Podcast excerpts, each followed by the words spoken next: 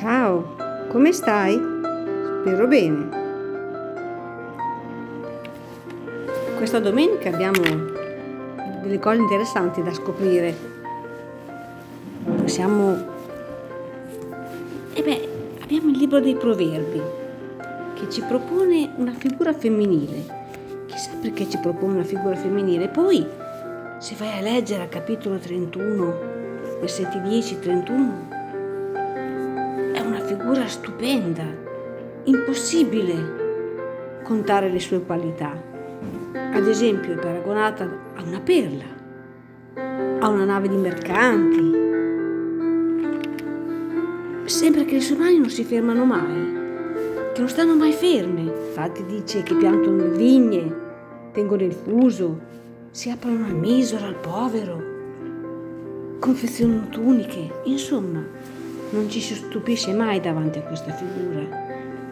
E alla fine dice, sai, fugace la, il fascino la bellezza, ma la donna che teme Dio è da lodare.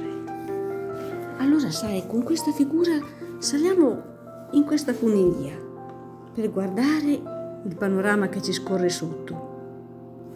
E di panorama, sai, Matteo 25, 14, 31 ce ne ha da offrire, altro che Apri bene gli occhi. E il primo, sai, che ci viene incontro, il primo panorama, è un uomo. E pensa che consegna i suoi beni. E quanti sono questi beni? Beh, dice cinque talenti, due talenti, un talento. Sai quanto ha valore un talento? Sono 6.000 giornate di lavoro. Altro che qua è un patrimonio, caspita. Inoltre ci viene suggerito che dà a seconda delle capacità di ciascuno. Quanto oggi si sente parlare di capacità? Scopri i tuoi talenti, scopri le tue qualità, corsi di formazione, conferenze, cammini umani spirituali, proprio per scoprire le mie qualità, le tue capacità. Il fatto è che non possiamo capirlo da soli non possiamo. C'è qualcun altro che ce le consegna e sa cosa ho io. E lo sai tu, lo so io nel momento stesso che si riceve. Infatti questi sei vi dicono che lo ricevono.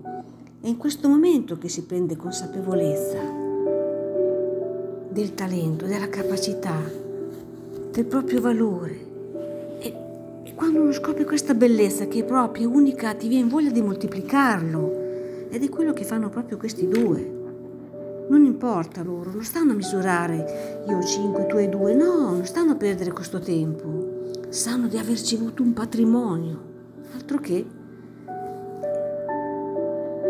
E poi come vedono la realtà, come vedono il valore dell'altro. Andiamo a vedere come vede il Signore il valore dell'altro. Come misuri il valore dell'altro, di chi ti sta accanto? Il Signore lo misura così. Bene, servo buono e fedele. Prendi parte alla gioia del tuo padrone. Non così purtroppo chi non prende consapevolezza, cioè che non sa ricevere, non vuol conoscere le sue capacità e si chiude nella paura. La paura di non essere all'altezza, la paura di non valere abbastanza, la paura di non riuscire, via dicendo. La paura, ecco, la paura non fa vedere l'altro com'è. Infatti dice, Signore, io ti conosco. Ma che pretesa è questa? Ti conosco. Come? Se non sai ricevere, se non sai accogliere te stesso le tue capacità, non sei in grado di conoscere l'altro chi ti sta vicino, il tuo compagno, il tuo amico, chi ami. Non puoi saperlo, prima devi sapere chi sei tu. La paura blocca infatti e lui nasconde questo talento. Per favore, amico, amica, non fare così.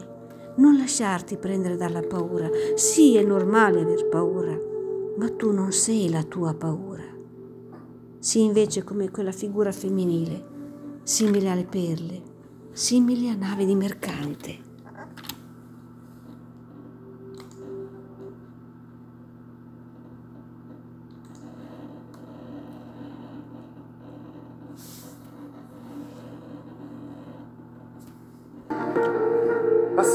Passeranno questi istanti come sempre è passato tutto. Passeranno i giorni neri anche se adesso pesano il doppio. Passerà pure la noia di sentirci forse inutili. Passeremo pure noi e proveremo ad essere stupidi. Siamo già domani.